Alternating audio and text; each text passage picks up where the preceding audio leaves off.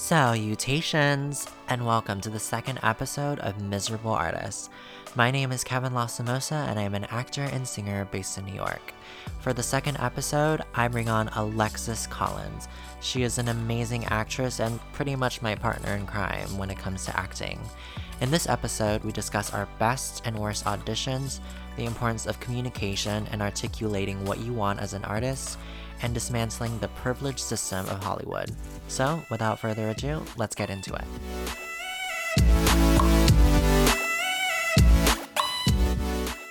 Hi, Alexis. Welcome to the show. Thank you so much for having me.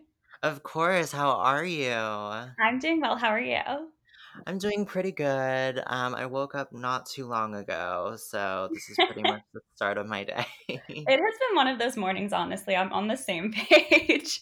Amazing, amazing. So, once again, welcome. I'm so excited to have you on as my second guest. Um, so, for the people that are listening, I think it's really important to know, or for them to know, how we know each other. Oh, yeah, for sure. So, yeah. Do you have any recollection to the first time we met each other? Oh my gosh, of course I remember. Um, How could we forget? how could we forget? So we were in a class together while at Pace University, and um, it was like some kind of communications class. I honestly don't remember. Um, I remember it was in that weird building that like neither of us had ever been to before. Right, like Um, that really insulated area of Pace. yeah, which is like I think it was like the computer science building. We were like, why are we here? Right.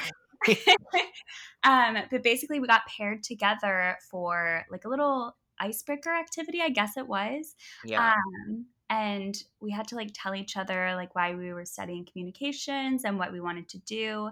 And we really, I feel like, just kind of hit it off and then started talking about acting. Um, Yes. yeah. So, uh, yes, exactly. So, me and Alexis both went to Pace University. Um, I went to Pace after I transferred from Marymount. And uh, this class was in, I don't even remember the name of this class. I I don't was, remember the professor or the name. right. I think it had something, yeah, it had something to do with journalism.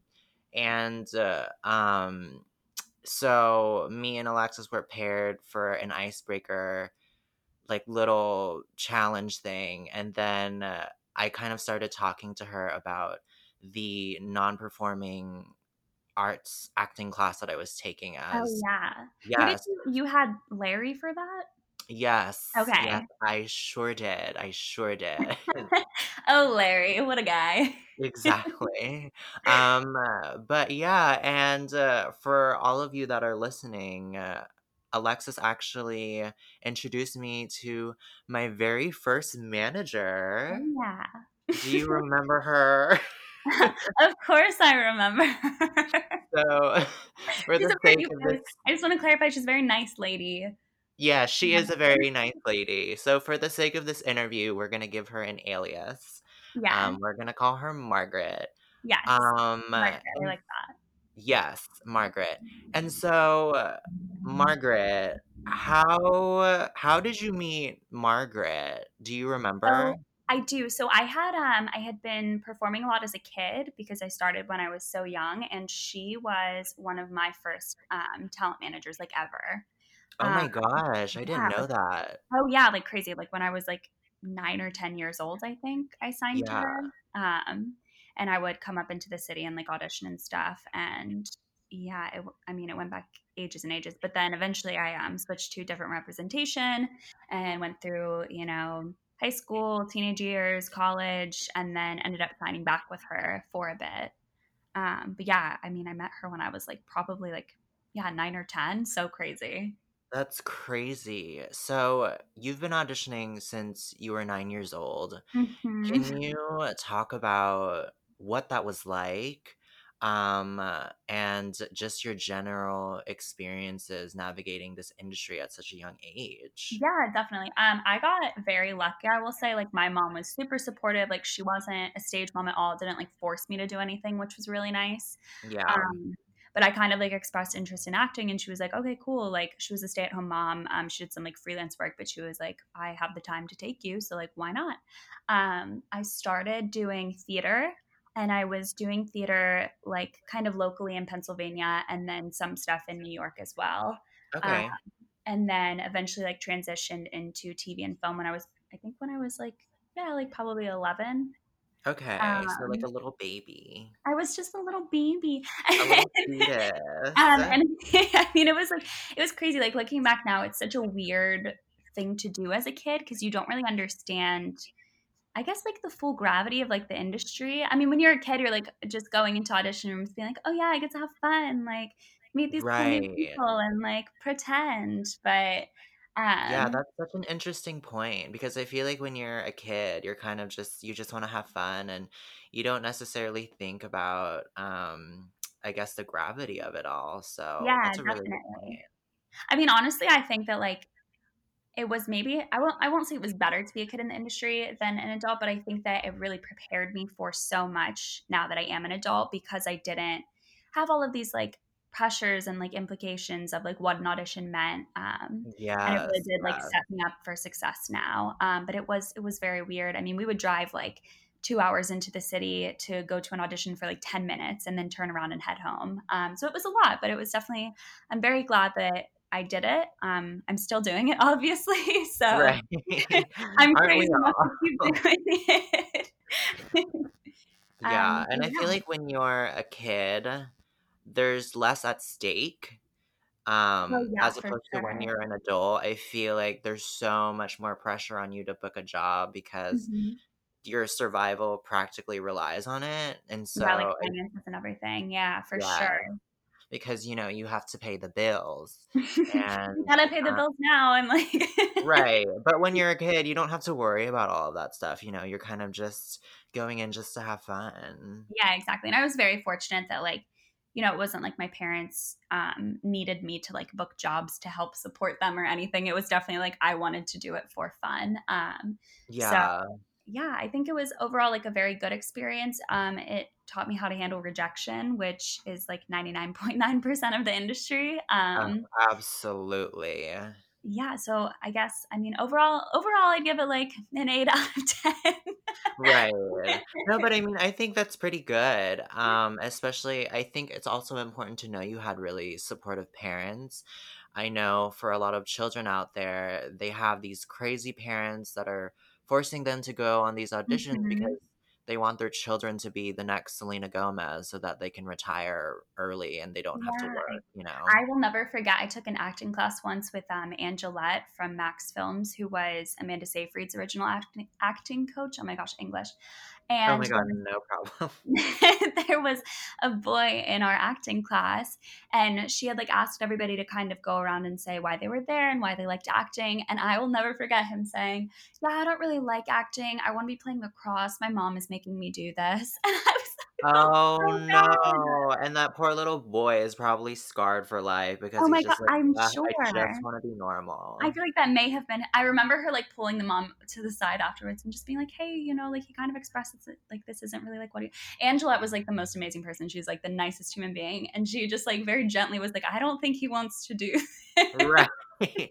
No, but I think that's that's really cool that she was looking out for him because I feel like, you know, a lot of professionals in the industry, you know, they kind of just focus on how much money they can make off of somebody. And so I thought it was I thought it was very cool that she was like, "Yeah, I'm gonna talk to your mom and Oh yeah, time." definitely. I mean, I think his mom needed to know if she didn't already. No, right. I mean, like, what are you doing if that's not the case, you know? exactly. He's like, I just want to play lacrosse. Hopefully, he got to. I know, I really hope so. So, you've been acting at a very young age and you've been auditioning and you've been in the industry for such a long time. Mhm. Um, can you recall a specific moment that made you want to be an actress, whether it was something that you saw or um, like an audition you went to? Yeah, honestly, um, I kind of got into it in a weird way where I had been taking um, singing lessons, like vocal lessons, and my instructor was actually a performer. And I was I guess it was eight or nine when she urged me to go audition for my first show. And the very first show I auditioned for, shocker, was Annie. and oh my god! But I feel like that's such a staple in American oh, yeah. theater. You know, right? like. like I feel like every girl who's an actress, you had to uh, you had to audition for Annie at least once. Oh, everyone has auditioned for Annie. Like everybody and their brother has auditioned right. for Annie. But I had the worst audition, and it was so terrible. I was so I was petrified. I was like on the stage like shaking. It was a weird audition too in retrospect because they brought like multiple girls in at a time to stand on the stage and sing, which I feel like isn't really common practice anymore. Now it's like you in the room alone. Yeah. Um, but not only did I have these like random adults staring at me, it was also like these girls standing beside me, and I was like, I've never done this before. Someone send help. Um, and I hated it. I really was so uncomfortable. I obviously did not book the part, and I just felt like I did such a terrible job. But then my instructor, um, Katie Wiend, she was like, just try it again. You know, the Fulton Theater is having auditions for Oliver um, it doesn't matter if you don't book it like but now you know what to do and what it's like. Um, so just just go try and so i did and i ended up getting cast. And i was an orphan child. And um, i think that was kind of the moment that i was like wow this is actually really fun. Like i loved being in a cast. I loved you know connecting with so many different people. I loved being on stage which is like not how i am at all now which is really funny. Um, but yeah, I think that was definitely that first production really solidified that like I just loved acting and I wanted to keep doing it. Yeah, and I feel like you never forget your first audition or the first thing that you were cast in. Um, it's funny yeah, that you was, say. What oh, was sorry, yours? I want to. I want to know yours. Oh yeah, so I also uh, like you. My very first audition was not like it was not anything special. It was actually the complete antithesis. So my very first audition, I was it was my second year of high school. And they were holding auditions for a play. I don't even remember what it was called. Um, but my friend had texted me and she said, Hey, I'm auditioning for a play. And then I was like, Oh, okay. And then she was like, You should come. And so I did. I when I got to the stage, I also was physically shaking. I was so nervous. Oh, no. Yeah, it was probably one of the scariest things in my entire life that I've ever done. Um, especially when you're so young and you don't know what you're doing and you're in front of somebody who's gonna judge you. Yeah, it's terrifying. Yeah, and so uh, I, needless to say, did not get the part, but um, I remember, even though it was such a terrifying experience, it was also just very gratifying in a way. Yeah. And uh, I remember loving it despite how scared I was. Oh, um, that's so good.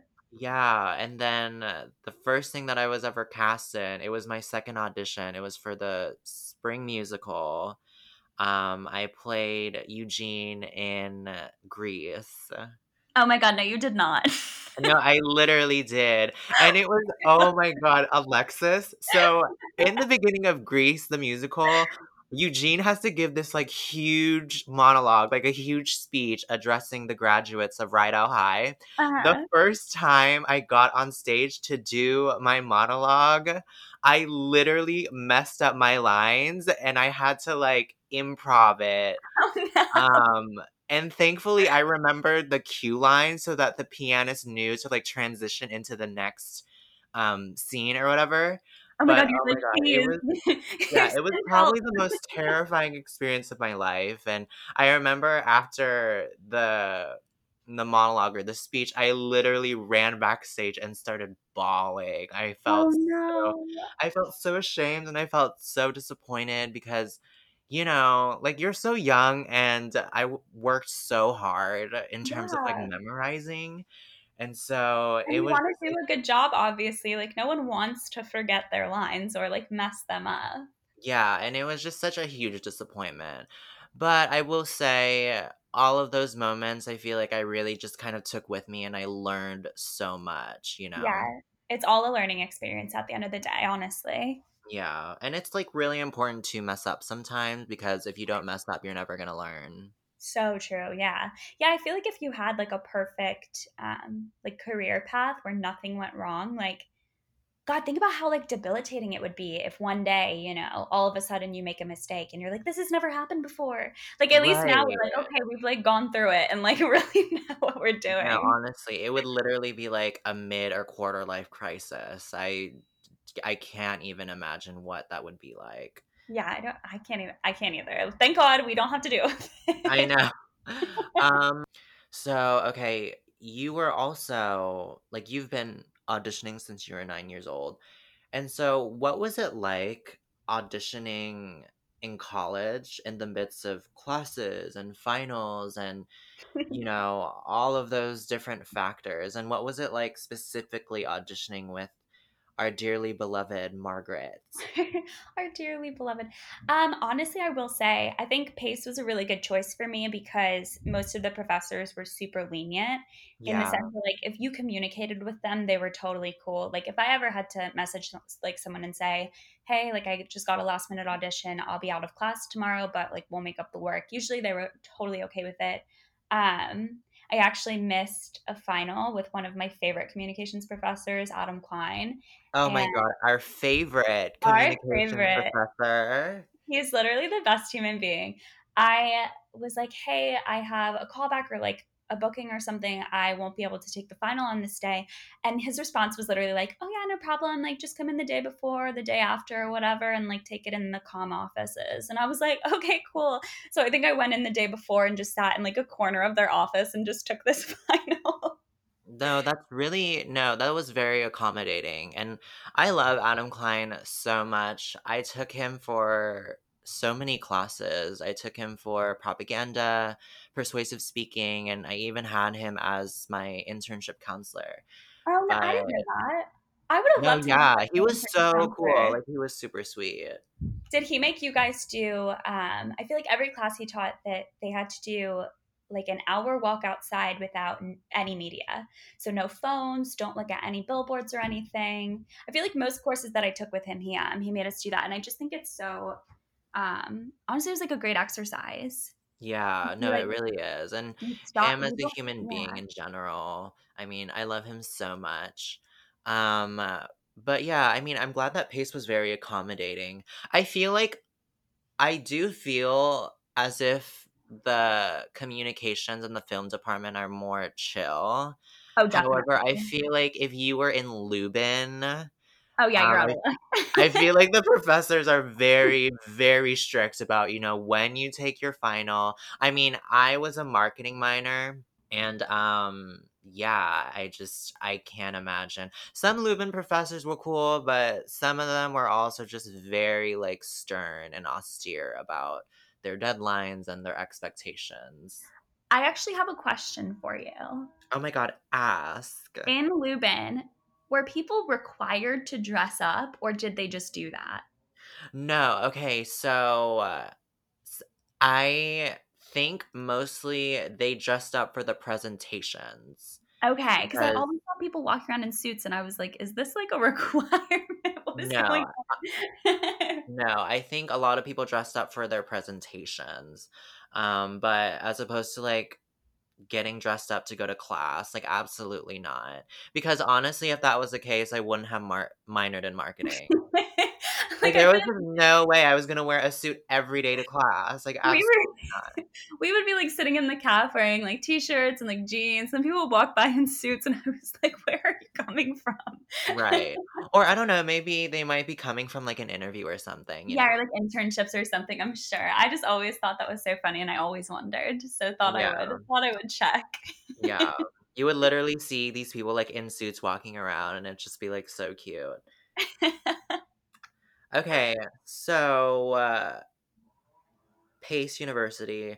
So uh, after you graduated Pace, uh, actually, before I get into that, what was your experience like with Margaret? Because I mean, I know we talked about this and we've had similar experiences, but you know, I would love to hear what it was like working with her, especially because you have worked with her since you were literally so young. Yeah. So, you know, I would love to hear your insight on your relationship in terms Yeah. of talent to manager. Definitely. Like as I said before, she, I think she's um, a really wonderful woman. I think she, you know, is very kind, very nice. Um, I just think that for like professional working relationships, what I've learned now that I'm an adult is that you need to really be able to communicate, especially for acting like with your talent manager. You need to feel free to like communicate what you're thinking very openly. Yes. Um, and I don't know if it was because I had worked with her when I was a kid and like hadn't really established that before, or if it was just like not the right like vibe or like meshing. Right. Um, I just never, I never really felt comfortable like you know, having like a lengthy conversation about my goals or like what I saw myself doing. Yeah. Um, and ultimately, like at the end of the day, too, I think I was just kind of ready for like a little bit of like a step up. You know, I worked on SVU and I thought that um, after that, you know, really big auditions would be coming my way because I felt like, okay, that's like a really solid credit. So I should be taking the next step, right? Um, and I don't think it was at any fault of her um, but I just genuinely think that like I was ready for someone with a little bit of like a different network and a different like set of connections. Um, yeah. Yeah. So I just yeah I just definitely have realized that especially for like a manager like you just need to be able to talk you need to be able to just like communicate about these things and didn't i didn't really feel like i could do that um Yeah. so ultimately like decided that was not the best Yeah, and that's such a fair thing to ask for, you know, because I feel I think that for a lot of people who are just starting out, you know, they kind of just take what they can get, which makes sense, you know. Mhm. Um, but I do feel like as you progress in the industry and as you continue to audition, you really start to cultivate who you are as an actor. yeah And definitely yeah, and you start to understand who you are and what you want. Um, uh, yeah, I do want to go on the record and say she was she was extremely hardworking and you know oh absolutely yeah um, like she fought tooth and nail to get us in like so many rooms exactly and she's super sweet. Um, I guess my whole thing about that or my relationship with her was that I felt like you know communication wasn't necessarily the best Mhm. and uh, just basically what you said it's really important to make sure you have that solid communication just because if you guys are on different wavelengths then it's pretty much just going to make your experience auditioning and just as a talent in general just a very miserable experience so i Mhm. think it's really important that whoever you're represented by or whoever you're signed with you should always establish that kind of open communication just about what you want and what you expect um, because it's Yeah, and like you definitely you don't need to be like I mean they're your representative. You don't need to be best friends like at the end of the day like but you, you need to be able to call them and feel like you can have like a conversation about things you've been thinking or like something you've been like mulling over or like hey like what could I be working on and you know be able to have like that open dialogue. yeah and so uh, given that you are signed with uh, I am with Ingrid French. oh my god congrats Thank you. so while you were in college you also interned and even after college you worked um, with casting directors and talent managers. Can you talk about what perspective that gave you um, oh on yeah. that side of the industry? Yeah, for sure. So I honestly think that that may have been like the best thing that I ever did for myself. Um, Right. I know to- I'm so jealous. you have to do it. I'm like, I tell everybody, every actor friend I have, I'm like, intern, like, just go get like an assistant position for even like six months. You learn so much.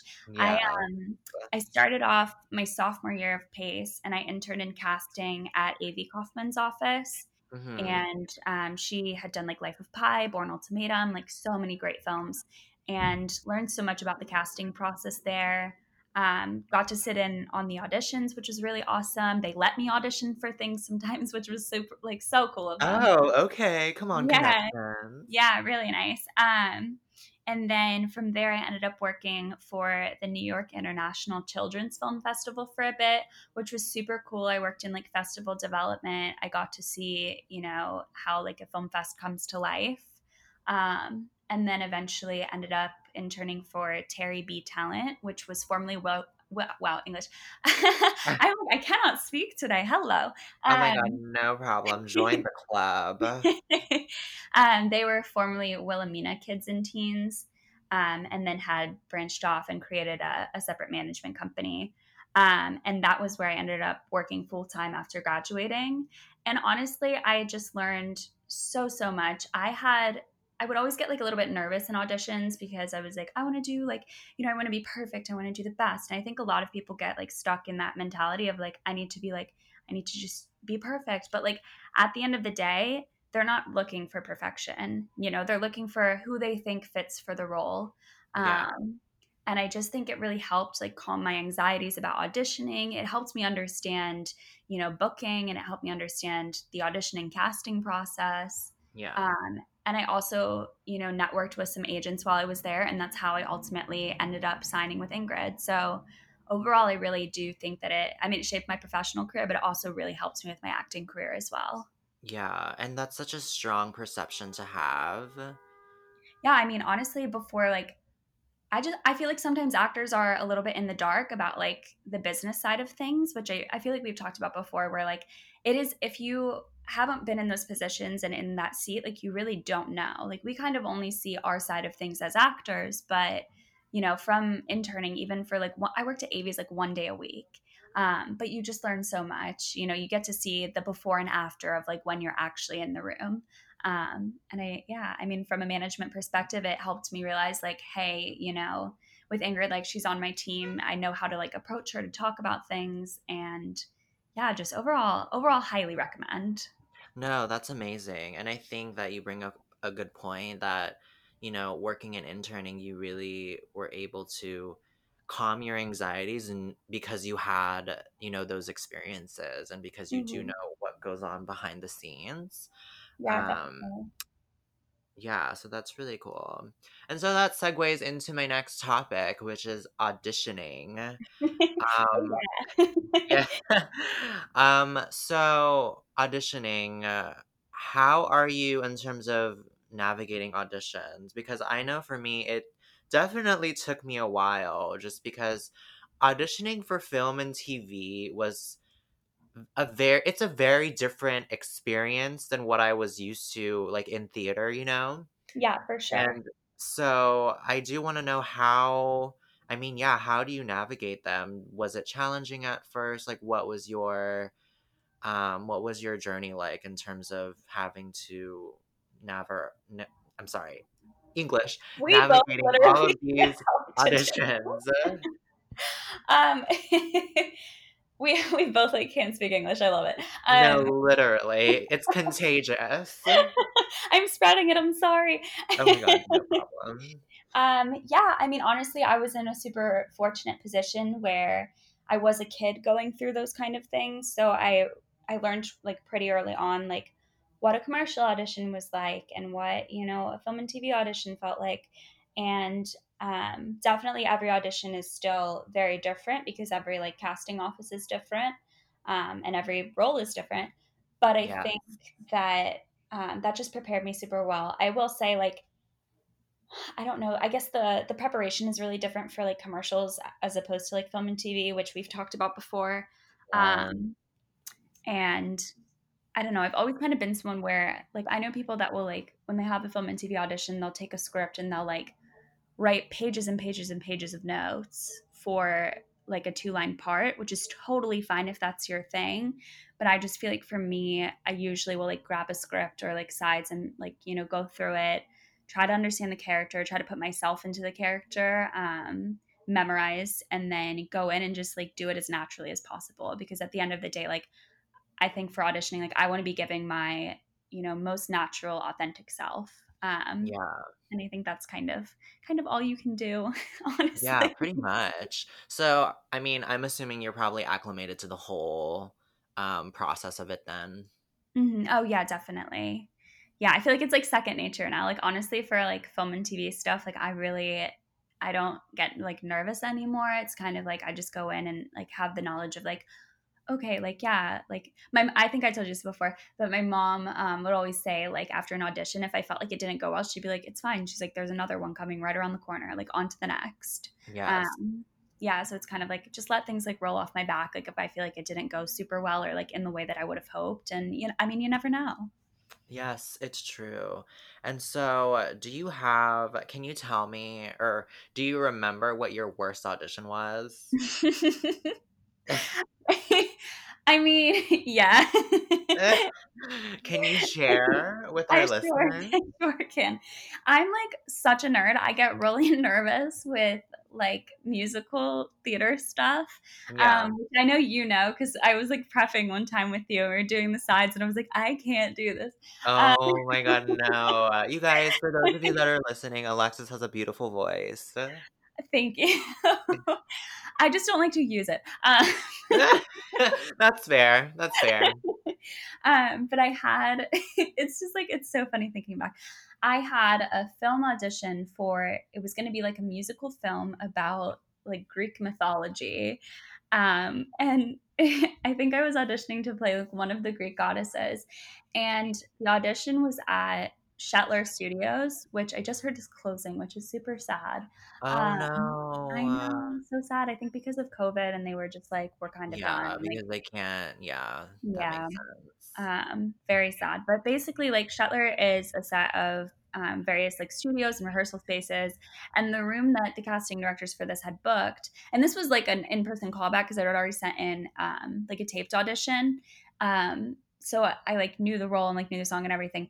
But the room that they had booked was like kind of small, and I went in and there was just a chair and then like a semicircle of all of like the directors and producers and casting and everything like kind of very close to this chair Right. um, and i went into you know i had to sing and i just remember i was like in the middle of singing and i was getting so nervous like i could feel my face was getting warm i was getting red and Oh, in the middle because at the beginning they've been like you can sit or stand like whatever you want in the middle of like i was like oh i'll stand in the middle of standing and singing I was just like, "I- I'm just gonna sit. like, I just sat down in the middle of singing this song. It was the most like random, bizarre choice. They kind of were like, "What? Like, what is going on?" And I would just remember, like, I walked out afterwards, and I just like was crying on the phone to my mom. I was like, "I just bombed so hard, like oh. so hard." Okay, but listen, it was a choice. It was an it was an acting choice. You know what I mean? It was the wrong choice, but it was a choice. But a choice nonetheless, and oh an organic god. choice because you made it on the spot. You know? you know what? It was organic. Exactly. Exactly. Yeah. Um, that definitely was the audition where I was like, okay, like I definitely want to, you know, avoid um, singing roles as much as possible. Yeah. Oh Sometimes, it, no, but I feel bad because that experience pretty much just plagued, uh, you know, I your no, like listen, like I had already kind of known that like I wasn't the most comfortable singing in front of people. Like I, I, I don't know what it is. I just like singing and acting are two totally different things for me. Um, And I think that audition was the one that just made me realize, like, hey, there's people that are like actually really comfortable doing this, really want to do this. Um, so Mhm. I'm just gonna leave them to that, and like I'll keep to like my like straight plays, films, TV. Like I'm good. Yeah. No, honestly, singing in front of people, that's a skill. It really is a it, skill. I And uh, give them so much props. Like Broadway actors, I don't know how you guys do it. Um, great work. That's all I have to say about that. no, literally. Um, but yeah, singing is such a personal thing, especially for me. I mean, my God, it's it is really scary to sing in front of people. So, you know, I don't I don't necessarily think you're kind of alone in that sense of anxiety because um singing is really personal. I don't know why, but Yeah, it I think it's like so intimate, like Yeah, randomly, you yeah, know? absolutely. Um, I remember my worst audition. We like talked about this, but oh my God. Rookie first of all, rookie mistake, amateur mistake.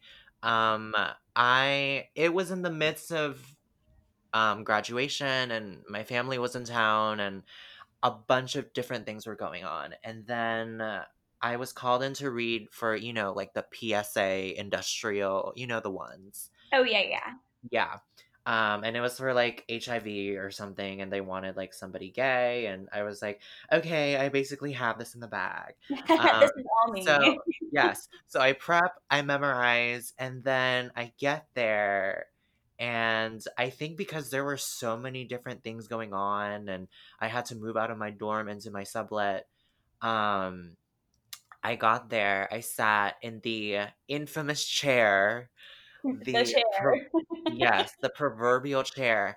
And then he says like we're saying lines and then I think he gets to the second line and I literally, I kid you not, I blank and I just don't say anything. oh my god. just like look at him and they're just looking at me expecting me to say something and I'm like, "Oh my god."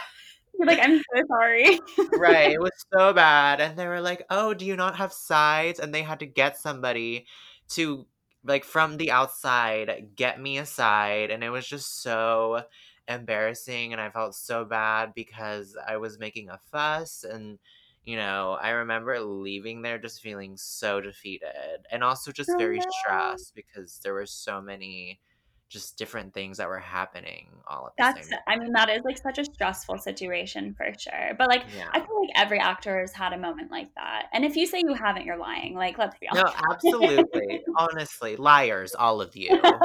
Um, but it is also important to remember to always, no matter how memorized you have your life, Bring your sides. like please bring your sides, just like for just to calm your anxieties and just you know because it's extremely embarrassing. It oh, really oh, absolutely. is. And like, we're not saying you don't have to use your sides. You just need them with you just in case. Like, that's Yeah. it. Because honestly, when you get into that tiny room and they're videotaping you and they're reading your lines, like, I don't know what about the atmosphere changes, yeah. but it just feels like something is more at stake when you enter the room. oh, definitely. Yeah, for yeah, sure.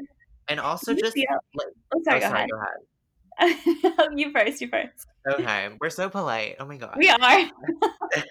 but um navigating auditions in general was a challenge for me just because you know when you audition for a play or a musical you have more time to kind of settle in and you Oh, know yeah, for sure. I've never thought about that actually. yeah you have more time to, to settle in you get to talk to everybody and you know like you pretty much see the process unfold but when you're auditioning for film and tv y'all it is so quick like you don't even remember what happens in the room because it's Oh my god. fast I feel like like I block out sometimes. no same same and it's just so funny because like you will get your side like 24 hours sometimes less than that in advance and you're doing all this preparation and then you literally get there and you're only in that room for like two minutes yeah. or like maybe five depending on how long the scene is but i mean it's just I mean, it's just such a weird situation to be in because it's so Yeah. fast. And I mean, just the way that auditions are set up in general, it's like you get your sides less than 24 hours in advance, you have to prep, and then you're only in there for like two to five minutes, and then you just leave not knowing what's going to happen afterward. Or like how it went on their end. Yeah, for sure. Exactly. Yeah, And it's just like yeah, it's just a weirdly like artificial environment. And like yeah. I don't know what I was gonna ask, like, and tell me if you agree, like, I feel like some casting offices have like way better vibes than others, where when you go in, you don't feel as like stressed out, but some of them just feel so like kind of like cold. Like and, Oh it's my not god, yes, like absolutely. I mean, yeah, I can right? yeah, I think I had 2 casting directors that I auditioned for or like I've auditioned in their office and I've always felt comfortable. Yeah. But there is one office that it's like the one that does all the commercials. Do you know which one I'm talking about? Oh, I do. Yes, so it's yes. Um that one I don't know why, but I think it's because there's so many people in the waiting room Oh, it's so chaotic. Yes, and it's literally like an open call, and I'm just like, oh my god, and it, like you get claustrophobic, and I'm like, I cannot do this right now. I gotta go. exactly.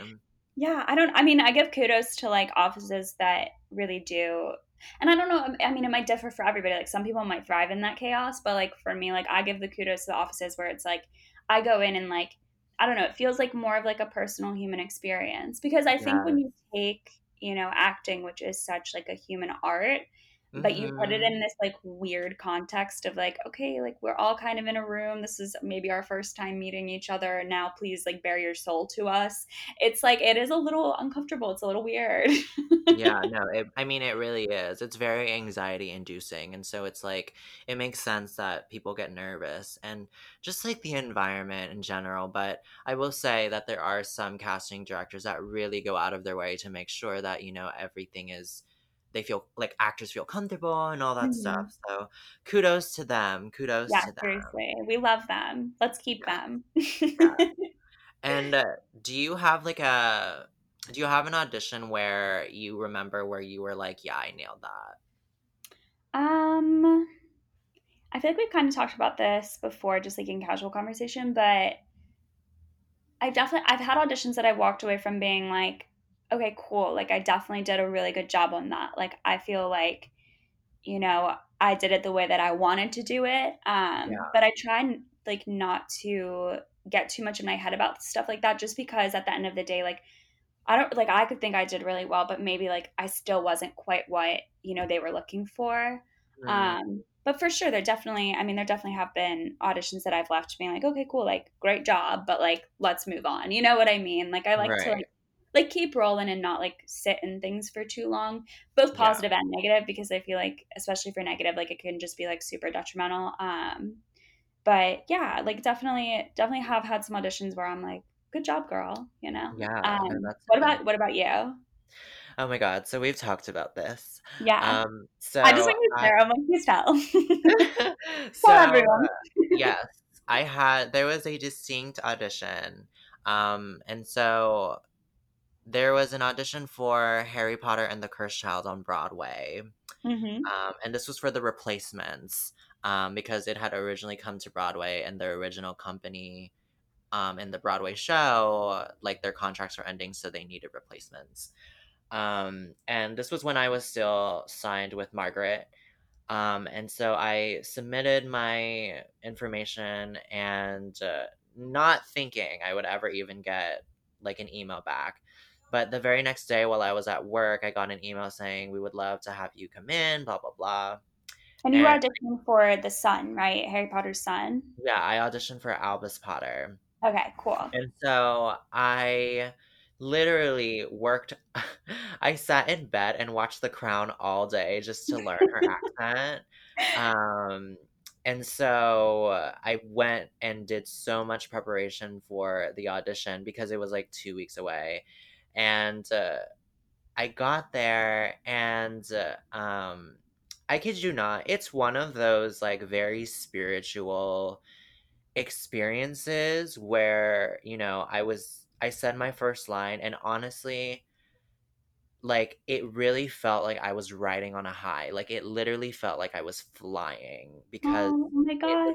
yes, because I think the reason is because I had put in so much effort and so much work into preparing that you know, it really paid off and like I like in the moment I was like holy shit. Like it it was like very much an out of body experience like in the best way possible. That's so And cool. yeah, and it's also one of those moments where you really realize like why you love doing what you do. And for me in that moment it was like wow, this is why I love to act and you know, this is why I love to perform and this is why I love being an artist because it's really like such a spiritual experience that I cannot even encapsulate into words because you really have to experience it for yourself. Like it's a heuristic process. And yeah, it's just one of those moments, man, that like you just do so well and you're like, yeah, I have to do this, you know? Yeah. Oh, I love that. That's so cool.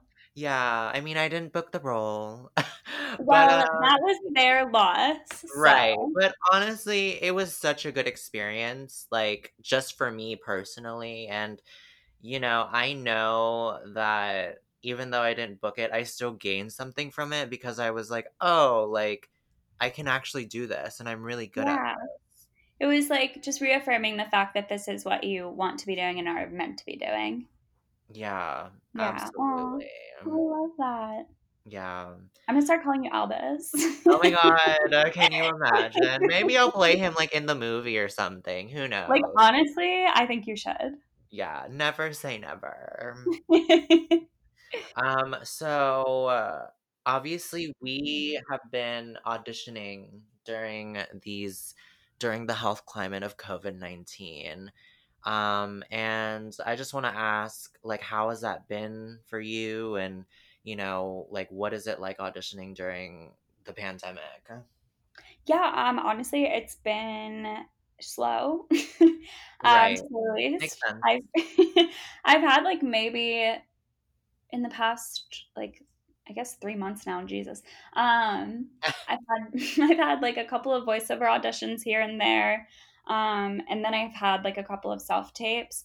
And for like the past month or so, all of the self tapes have been basically people gearing up for summer, and by that I mean summer camp for kids. Yeah. Um, so it's been really weird. I think it's been odd to see that like traditional jobs like camp counselors, they're kind of trying to put online because obviously camps will not uh, most likely not be open um, Yeah. for kids to go to. So they're trying to like find you know ways to occupy them. Um, it's yeah, I mean it's just it's been really odd, and I I know the whole industry was kind of like on a standstill. Um, I think they're just now getting back into doing some print shoots, which is good because that's like a nice little sign of like, hey, like things are reopening.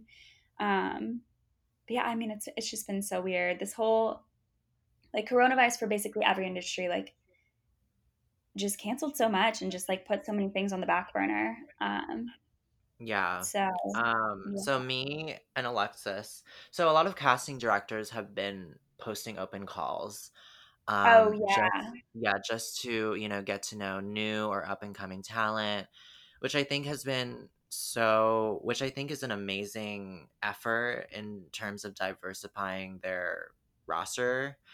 Um, and uh, I think it's also just very important just because I feel like, I mean, I've talked to you about this before, but I mean, my personal attitudes towards some casting directors can be, I think that some of them can be very elitist a little bit because some Mhm. of them only really want to work with represented, or I, I guess not even just represented, but actors from, you know, like the big five agencies like CAA, UTA, WME, ICM. Um, and so I think that I really commend a lot of the casting directors who are going out of their way to, you know, open that door. Oh, Um, definitely. And we were seeing, I mean, there were a decent number of offices that were doing these open calls too. Oh my God, Freeform and their whole site broke. oh my God. Okay, so you guys, um, I so Freeform held this open call, um, and uh, it was such a hassle trying to get my materials in because when I first tried to submit my information, um, Margaret had created an account on my behalf and I literally didn't even know. And so I had to email the support team and you know, Freeform ended up extending the deadline and like the site crashed and it was just all of this drama conflama and I was like, "Oh mama, like I can't." You know, like it was just a lot. Yeah, that was, I mean, that was crazy. And I, Ingrid submitted for me on that. And I was like, I have no idea if they'll even be able to get it in because I think I had sent it over to them on like that Thursday night. But I think that's when the site crashed because like everybody was submitting their tapes. So they had to extend it until like that, like Tuesday. It, that that whole situation was crazy, but honestly, props to Freeform for genuinely trying, you know, And and like trying to get everyone's in. Yeah, for sure. yeah, because they could have easily been like, you know what, this is way too complicated, but they were just like, no, like, well, Yeah. just let's just open it up for everybody. And I think a lot of people should have that attitude when it comes to, you know, being open to actors, just because, you know, I mean, maybe this is just my opinion, but I don't necessarily think that every talented actor is represented by CAA Oh or No, so true. Like, WME or UTA, you know. yeah. No, it's so true. I mean, there's so many talented actors that like don't have representation or like, you know, didn't have those connections or haven't like established those connections yet um, to get into those positions. And it is like, it's definitely um, it can be a little disheartening, you know, thinking about the fact that like there are really awesome projects out there that like you and I and I'm sure like so many other people want to be working on. Yeah. But you kind of can't even get, you know, in the room. So we had to take a quick break because there was a car alarm ringing outside of my window. Um, but that's just New York for you. So yeah, so I just yeah, I mean, I don't know. I mean, I get that maybe it might not even be their choice just to work with represented talent, you know? It's probably because like the higher ups are telling them, okay, you can only audition like actors from CAA or UTA. Like they might just Yeah. be following orders, but I don't know. I just feel like Hollywood is the whole system is just predicated on privilege and um yeah, just uh, like it's predicated on privilege and opportunity and you know, a lot of actors don't necessarily have that privilege to be represented by those big agencies. You know what I mean? Yeah, for sure. I definitely, you know, I give so many props and kudos to like independent casting directors that aren't like, you know, because CBS obviously has like their casting office and everything, but like with like working for Avy, you know, she was always willing to take general meetings and like for Life of Pi found like a completely unknown kid from, I, I think he was from India. I don't want to um, misquote that, Yeah. but she was willing to like take those risks because she saw the creative value in that. Yes. Um, Honestly, I give mad props to the casting directors of Euphoria oh yeah, because uh, let me tell you, they were literally on the streets of Soho just asking people to come in and audition. Oh my god. Did you know that? No, I didn't. I wish I would have been in Soho. I know, right? Um, but yeah, they were literally just on the streets of Soho looking for people to cast for certain roles, and I'm just like, I mean, I wish. Obviously, I know that every casting director is different, and not everyone is willing to, you know, put in that work. But I have so much props to give to them because, like, they were even they were really just on the street asking for people to read. Yeah. And I mean, it paid off, you Yeah, know? that show was amazing. Those, uh, yeah, those kind of like creative risks, I guess, that casting directors can take truly do pay off in the end. I- Which I think just goes to show that, like, sometimes the current model is not the best model. Honestly, eh, the current model for casting, it just doesn't really benefit. I'm just going to say it out loud. Like, it doesn't benefit actors of color and people of se- different sexual orientations and gender identity because, I mean, if you look at how the system is laid out, it's like, okay, well, if you, let's say there's a movie that's happening at Warner Brothers and they work with the casting director, they're mainly just going to work with, you know, the top agencies first Mm-hmm. and you know like try to find their talent pool within their roster. Um but i just kind of feel like well you're literally eliminating like a bunch of people who you know who may or may not qualify for the role you know what i mean? And i just kind of feel like having an agent is a privilege because most people who have agents they are hailing from you know an expensive theater program where you know they could afford to go to that specific university.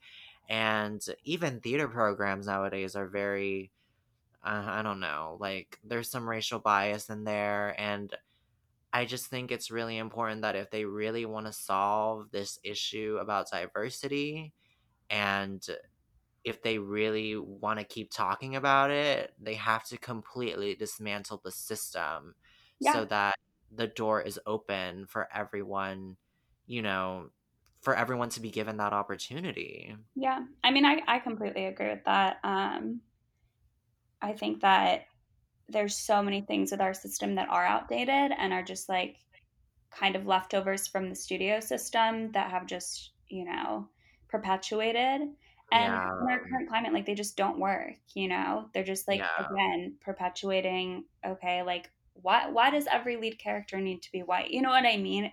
Well, at the end of the day, it's because there's too many white writers. You know what I mean? Like Yeah, and also there are a lot of there are a lot of white producers and white um, studio executives. Yeah, exactly. And like a lot of um, you know creatives that are signed to these big agencies are like predominantly white. So I think that it really just needs to. I mean, we need to change the industry from like the inside out for sure. Yeah, and Um, we also talked about this. I've never auditioned for a um I've never auditioned for a casting director that was a person of color. Like every yeah, casting director I've auditioned so for was white. I I honestly we yeah we talked about this like the other day, and I was thinking about it, and I was like, no, I literally haven't either. Yeah. And it's crazy because you don't think about those things, but like those things uh, are essentially kind of what dictate the system, you know? And I think it's really important not just to have actors of color on screen and, you know, different sexual orientations and gender identity, but it's important to kind of have them, you know, in higher up positions. And hmm the reason why they're not in higher up positions is because the entry level position for an entertainment job, I mean, those salaries are not livable. Oh my And god, I could go and on such a long rant about this. no, like literally their salaries their salaries are not livable. The starting salary is like $25,000 a Mhm. year, which is like absolutely insane and should be illegal. Yeah, well, you're Um, just, like, perpetuating the whole fact that, like okay, especially in New York, which is so expensive.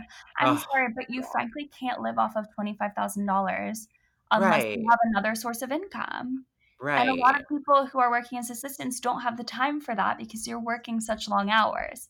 So, Yeah. okay, you're basically saying that in order for someone to work in this position, like, someone else needs to be able to help them with the bills, you know? Exactly. You have to have other sources of income.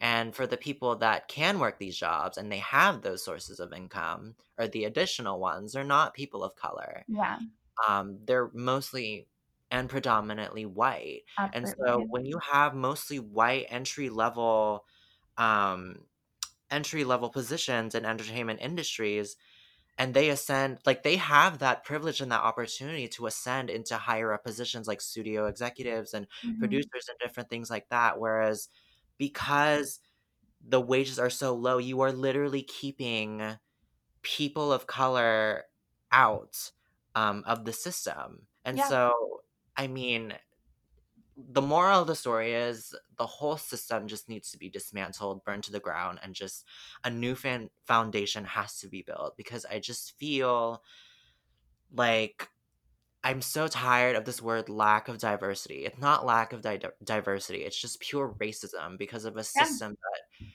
intentionally keeps people out.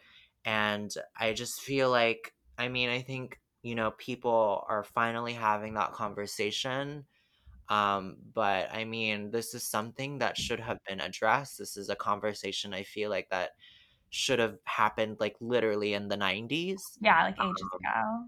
but Well, I it's mean, weird it's weird too because there have been, like I was talking once with, I think, like, an acting coach about this, or it may have even been, um, when I was working in top management, but there've been these, like, essentially cycles. Like, there was the big push, like, a couple years ago for, um, you know, diversity in film, and so what they did was they put out all of these roles for ethnically ambiguous, which, like, we've talked about this before, I frankly think that it's not really, you know, kosher, I guess, to like just say, okay, well, if you look the part, you can play it. Because again, you're still allowing for like, you know, someone who's white but could pass as a person of color to take that role.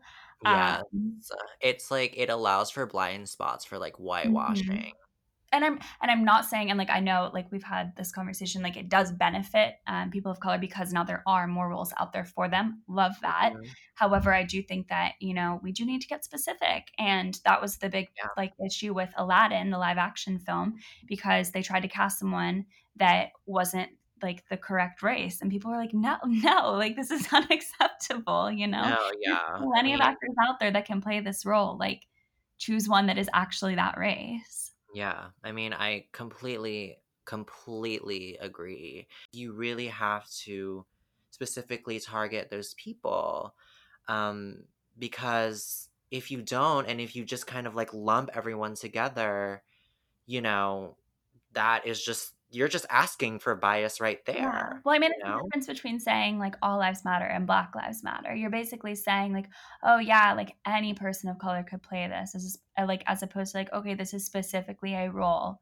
for a black person or this is a Yeah. specifically a role for someone of middle eastern descent you know what i mean like Yeah. i don't know i just think that um and I, I mean that's basically like i was gonna say like i hope that this push and like this reform right now moves into the entertainment sphere as well because i think that there have been you know there's been progress made and there have been Mhm. more roles of course in the past few years than there like really have ever been for people of color um, Yeah. but i just think that there's still so much work that needs to be done and i, I hope that this um, kind of incites that change Absolutely. And honestly, it starts from the top.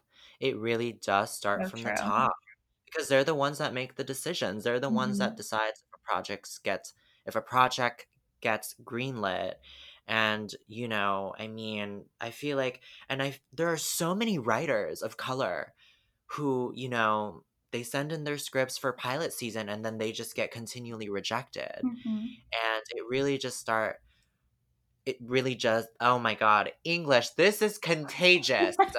It's contagious. this whole episode should be called the one where we can't speak english Exactly. Pan it's a pandemic. it's a Um so yes, it really does start from the top. Um and also, I just want to say what really irritates me is when there is a conversation about who gets to play what, right? Mhm. And there are a lot of white actors who are like, well, it should just be about talent. And no, that's it. it should not. And I'm right. What? And I'm just like, you and they probably mean well or whatever, right? And I do think they? if- But like, okay, but do they? right, probably not. But, you know, for the benefit of the doubt. But when they say, "Oh, it should just be based on talent and that's it."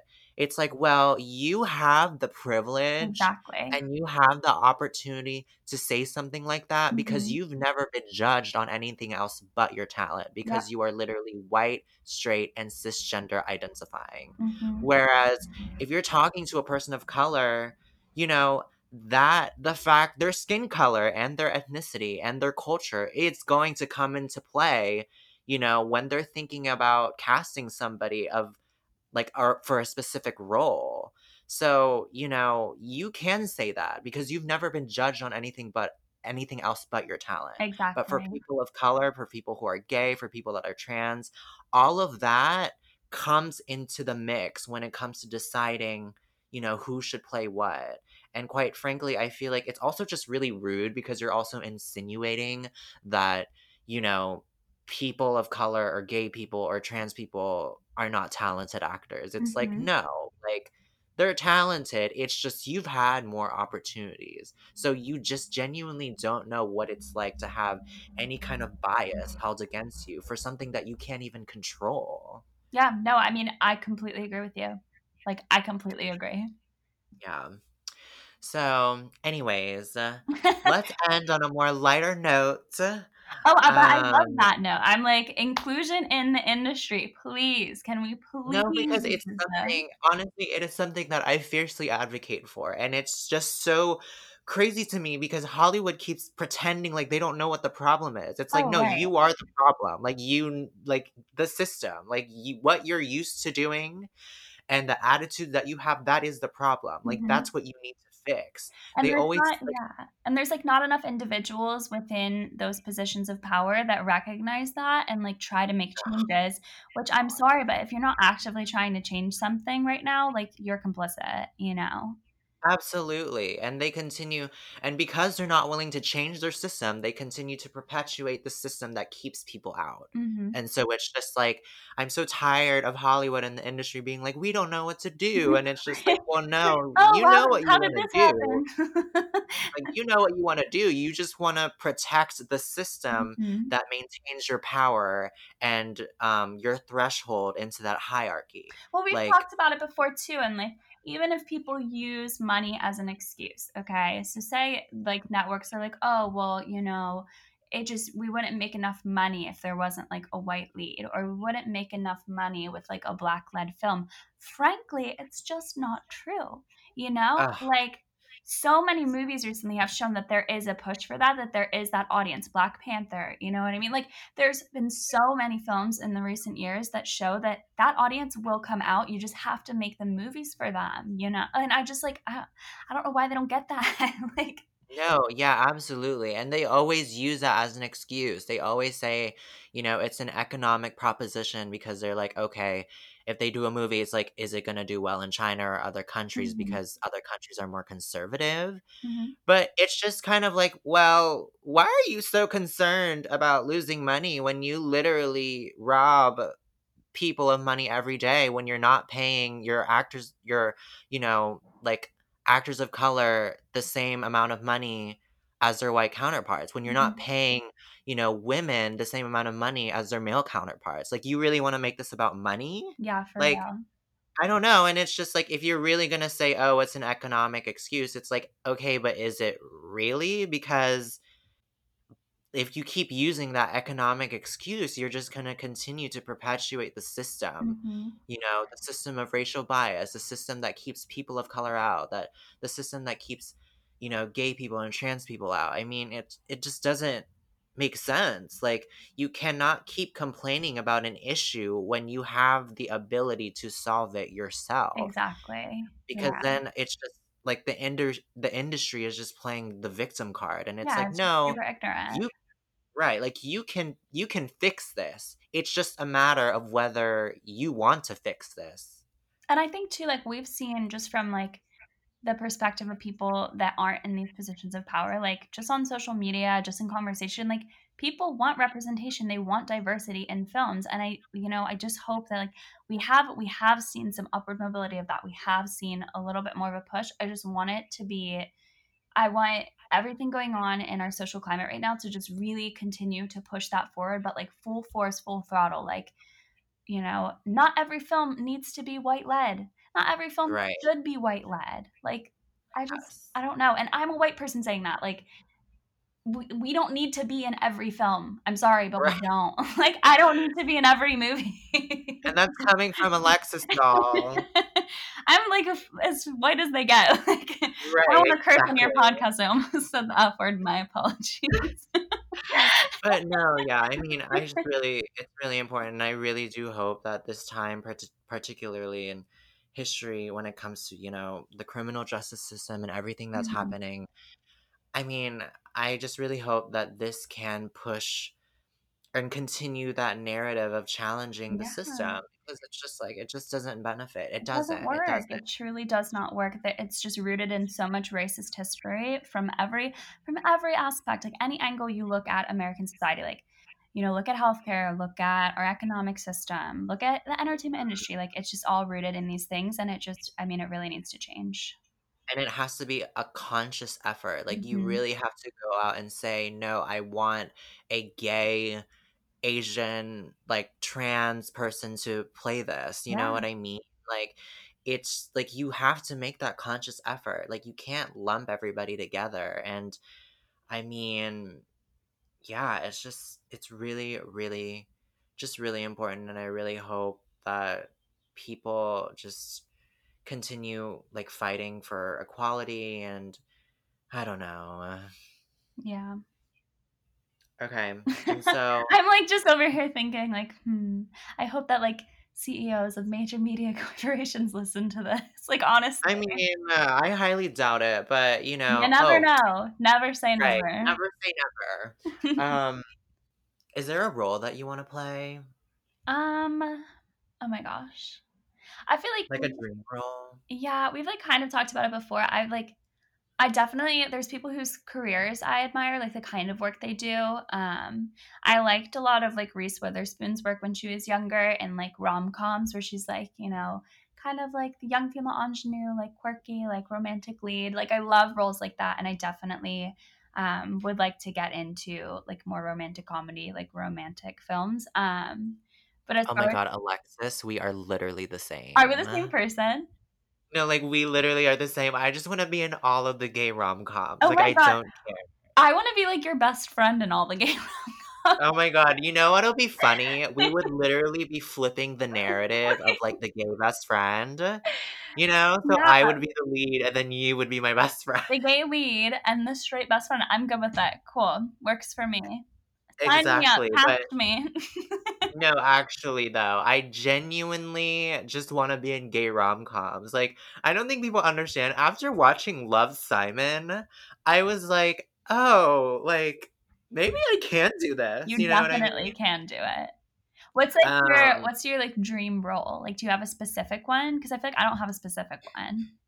Oh yeah. I mean I definitely want to be in gay rom coms, but I mean if the Amazon film executives are listening, hello. Um there is a role that is being developed at your studio. It's called Red, White, and Royal Blue. That's the name of the film. Ooh, okay. And there is a role in there. His name is Alex Cortez Diaz, and he is the first son. Like in the movie, he's going to be the first son of, of the United States. And okay. it's like a cute little rom com about the first son of the United States and the prince from the royal family, and like they fall in love, and I'm like, oh my god, that's so cute. It's such a cute story, and honestly, what I love about that particular character is that his character is a fully fleshed out human being. Mm-hmm. Like I find that in a lot of like gay films or some gay books, everything literally revolves around them coming to terms with their sexuality, which, you know, that's fine. And it's definitely a fair story and it's something that a lot of people can relate to. But what I love about this particular character is that his personality is so fleshed out and like it's also just so me, you know? Yeah. Um Oh my and, god, you mean he's a human being? And him being gay like, is just no, one part actually, of him?